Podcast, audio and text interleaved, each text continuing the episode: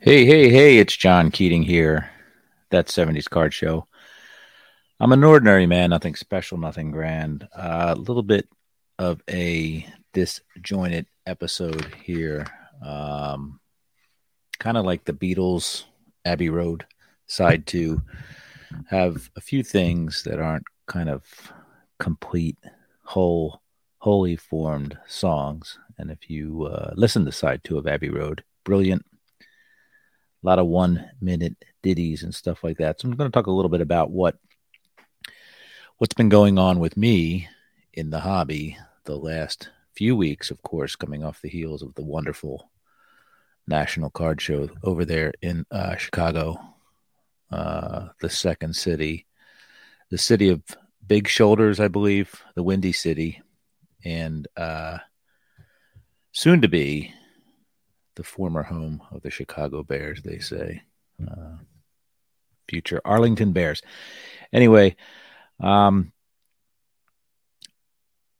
just got back from a whirlwind trip this week. Uh, Monday had a uh, flight to Chicago, canceled, flew to Chicago s- Tuesday morning, uh, had a meeting, flew to Atlanta Tuesday night for a meeting Wednesday morning.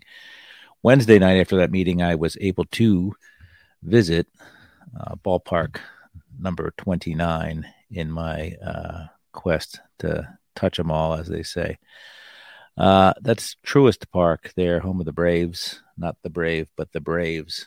And uh, just like any old, any of these new ballparks, kind of, kind of cookie cutter, right? We had cookie cutter stadiums in the '70s, and say what you want, but there's not a lot of personality in that stadium. Uh, good time had. They played the Yankees there's lots of food, beer, and other methods to separate you from your hard earned cash. Oh, I learned a lesson.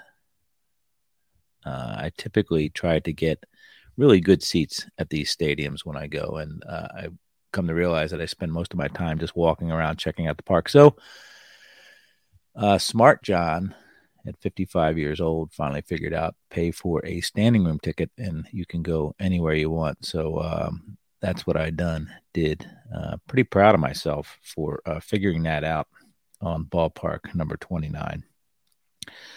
So here we are, uh, as I said, a couple weeks after national time, maybe three weeks at this point um, from the closing bell. And uh, conventional wisdom would tell you that after such a big event like that, you'd probably slow down, maybe slow down your purchasing after having picked up a lot of stuff, knocked off a lot of things on your list. But uh, I'm not that bright. Uh, and I like to say I make every mistake. Hopefully not twice, but uh, I've made them all. And uh, future mistakes always on the horizon as well.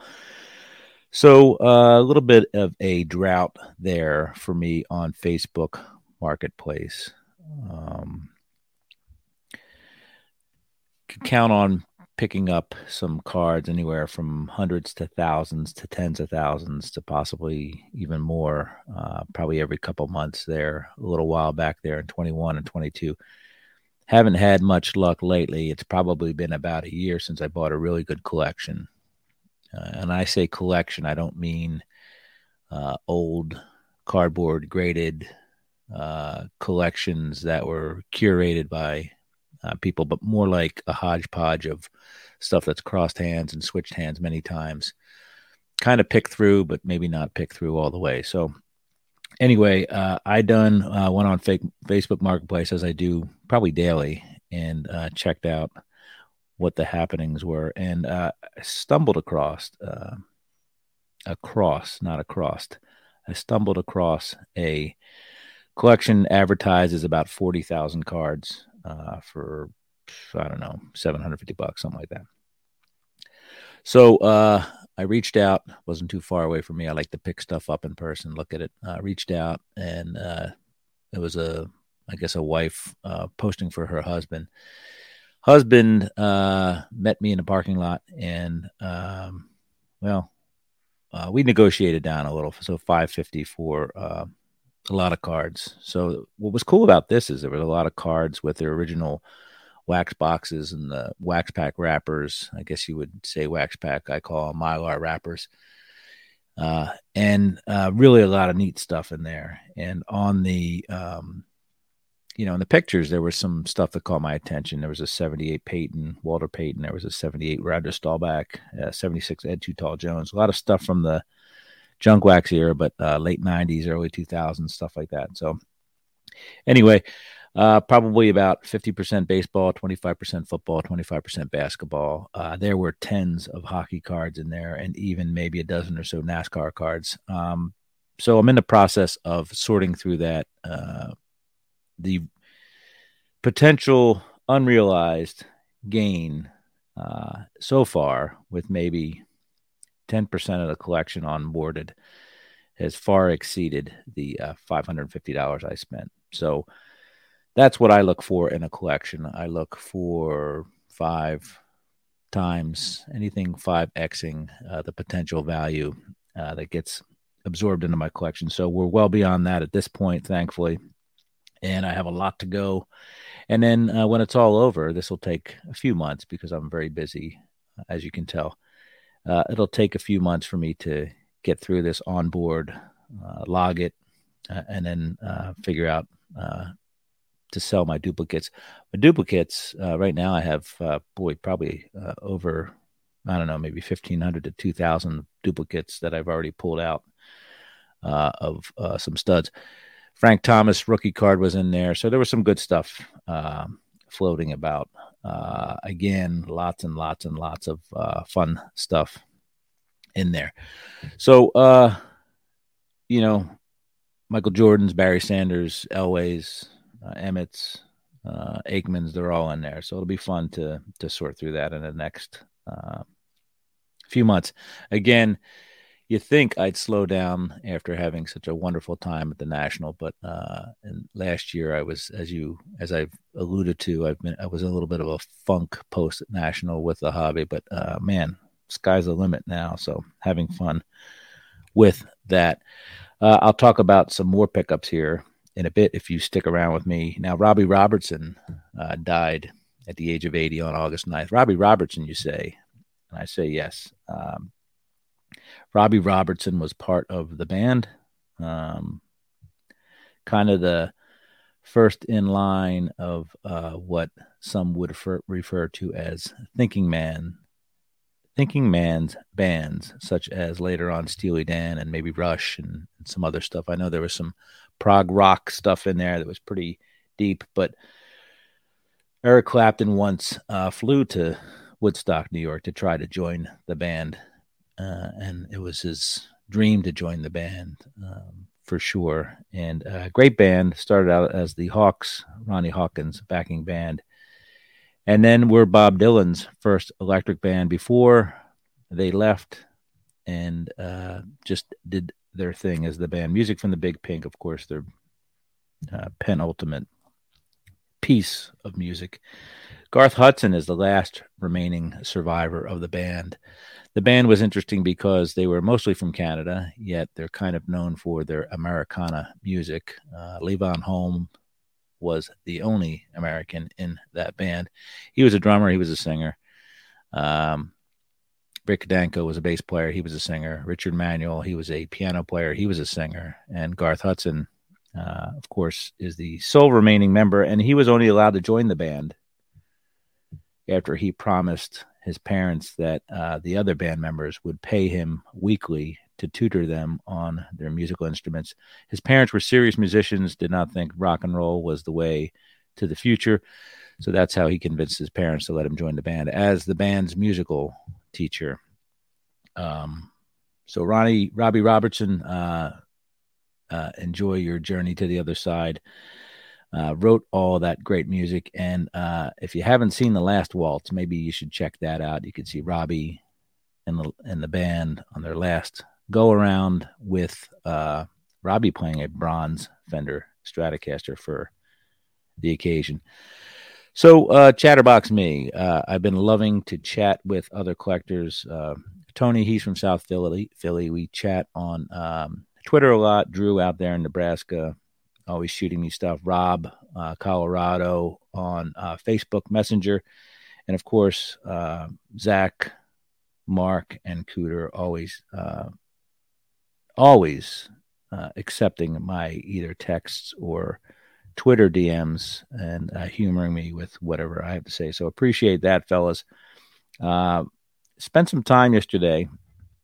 Was supposed to be running errands, and uh, one of my errands was to uh, uh, stop by my LCS and pick up a card that I had given to submission at the National. Uh, my LCS owner submitted that at the National.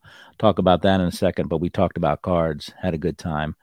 Uh, it's good to see his store buzzing along with young collectors, old collectors, um, and everybody in between. Uh, went there a couple times this week, and it was it was fun to see a lot of people in there. If I can't talk to the LCS uh, uninterrupted for a while, I think that's great because that means he's busy doing other stuff. So happy to see Mike at um, What's Hot Collectibles in Limerick doing well. Congrats to you.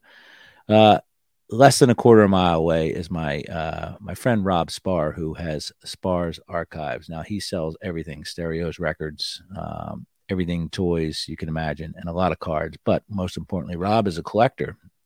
So Rob and I Rob humors me. I go into his uh, shop and we talk cards, and I always say, "All right, I got to go," and then I'm there for another half an hour because I brought up something else to talk about. So, Rob, appreciate you letting me uh, chew your ear in the smithereens, and uh, it's fun to talk cards. Now, Rob, while I was talking to Rob, his twin brother, who also collects, was talking, uh, was hanging out with Ray from Philly, so uh, we were able to exchange some fairly graphic and um, adult humored uh, text messages between our two little, uh, our two little uh, powwows that we were having miles apart at the same time. So anyway, thanks to all for humor me with humoring me with my uh, with my babblings about cards and all that stuff. So uh, they continued uh, the continued extraction from the wall of this wallflower is much appreciated. So take a chance. Taking a chance again, uh, we take a chance whenever we buy cards, I suppose. Um, Facebook Marketplace, again, is a good example of that. Uh, I try to be a little conservative there. I don't like to take too many risks uh, anywhere in my collecting, truth be told, not just Facebook Marketplace, but occasionally we do take risks. Uh, I don't think.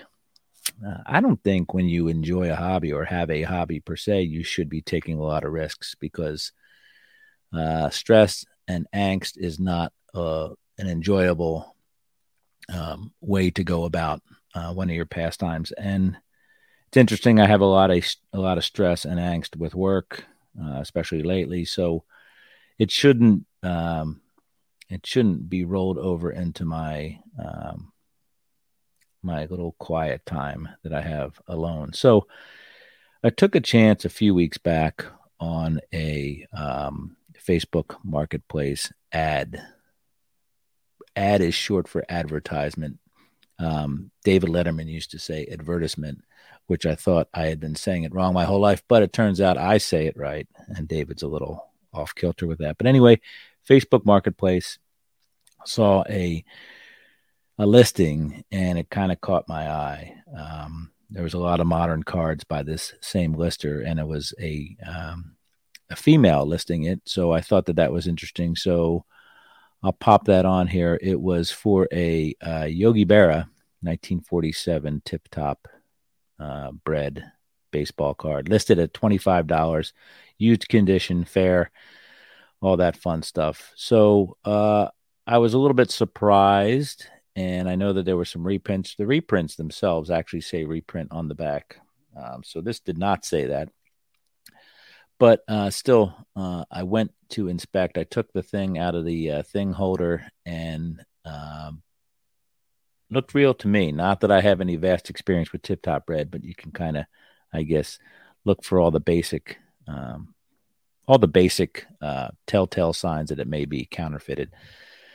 So uh, I uh, I paid twenty five dollars for the card, and um, didn't have any tip top bread cards. And turns out not a lot of people do have tip top bread cards, but uh, bought it. Had a one hundred twenty five dollar sticker on the back. So what that tells me is uh, my chances of it being real are diminishing uh, by the second.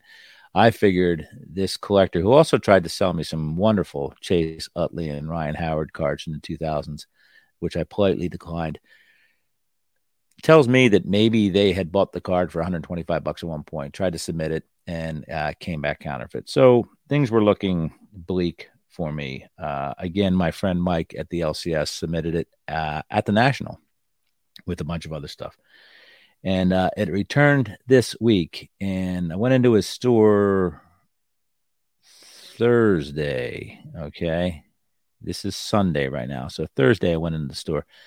I said, "Hey, did you get that uh, the subs back from the national from SGC?" He says, "No." I, he said, "Did you get the grades?" He goes, "I got the grades," and he was afraid to tell me that it came back a one. So I was uh, ecstatic, and he's looking at me like I'm crazy. Uh, he's looking at me like I'm nuts, right? So uh, anyway, uh, and I told him why because I thought the thing was counterfeit. So uh, yeah, so anyway, um, there we are. We have the uh, 1947 Tip Top Bread Larry Berra card. Uh, there's only 15 of these graded by SGC. And uh, as my friend Mark Coyle told me, these came in bread bags uh, and were pretty beat up. So this is a one uh, I see the little bread in the back there. Uh, this is Larry Berra's first card, folks. So 1947 Tip Top Bread. Uh, Lawrence Larry Yogi Berra. That's his first card. I'm not going to claim it's a rookie card, but for sure it's his first card. Uh, it's an early and possibly one of the first um, post war food issues. Uh, I know that there was some ramping up back then of a lot of uh, food issues, and obviously the cards in the late 40s uh, started coming back online after the war. So, anyway, uh, 15 of those graded, most uh, of them graded, at least six of them are uh, ones like I have right there. So, uh, there's a few outliers. I think there's a seven and a five and a half and a five and an authentic or whatever. But anyway, it's a nice uh, Larry Berra, young Larry Berra. Um, post war, pre 1950s food issue card. So kudos to me. I took a chance and uh, it worked out there. I'm not saying everybody should take a chance all the time, but uh, I'm pretty stoked about that. Now, speaking of uh, that stuff, so we have our our Yogi Berra. Uh, also, a few weeks back there, I bought um, uh, this 1957 World Series um, program from the Yankees, home of the champions, Yankees Braves. Of course, the Braves would win that World Series, and uh, Yogi played in that World Series. Obviously, Yogi won a lot of rings, and um, anyway, home of champions, Yankee Stadium. Probably a cigarette ad on the back. Yep, lucky strike. Bought that from my friend Rob Spar at Spar Archives that I spoke of earlier. So fun little add to the collection there. I didn't uh, go into Rob's place and buy stuff like this that I completely uh, didn't intend to walking in, but um, pretty thrilled to have a 57 Yankees Braves uh, World Series program. Um, nice little fun piece of history. All right, next up we have uh, trip out west I made to Harrisburg, which is in the central part of the Commonwealth of Pennsylvania. Pennsylvania is a commonwealth there's only three of them uh, Massachusetts, Virginia, and Pennsylvania. Uh, Commonwealth uh, of Pennsylvania. Yes, that means we get to uh, get our car inspected once a year as opposed to twice a year or maybe never in some states. We get to buy our liquor and our beer at state stores or uh, beer distributors. I know that's changed a little bit lately, but um, uh, imagine being under 21 and trying to uh, buy liquor in Pennsylvania. It never was easy, trust me. Uh, we're going to move on to Harrisburg. And Harrisburg, I met up with Harlan. Uh, he was featured in Chasing Cardboard episodes, I think 13 and 14. Harlan is uh, in the process, it's probably going to be a lifelong process of selling his father in law's um, massive collection of everything. Uh, I bought some postcards from Harlan off of uh, uh, eBay got a nice Astrodome one over there, which I think is pretty cool. Uh, has his, his, father-in-law collected so many things, and and Harlan sometimes uh, is around the uh, internet and known as John's Many Collections. John was his father-in-law. So anyway, Harlan's been selling uh, and educating himself. You can watch those Chasing Cardboard episodes, of course.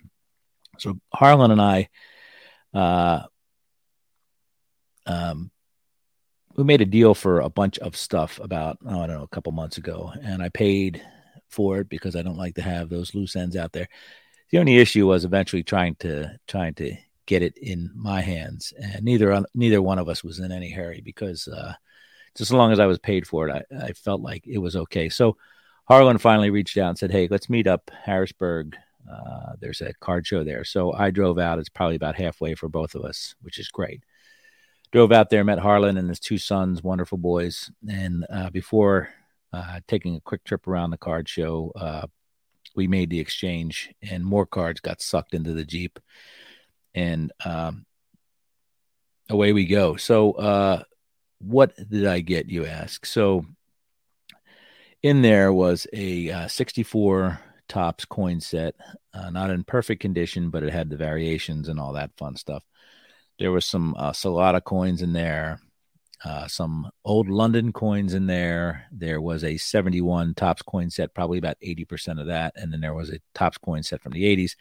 Uh, 50 and 1953 uh, Topps license plate cards, which are fun and interesting and difficult to sort because there's some variations of those.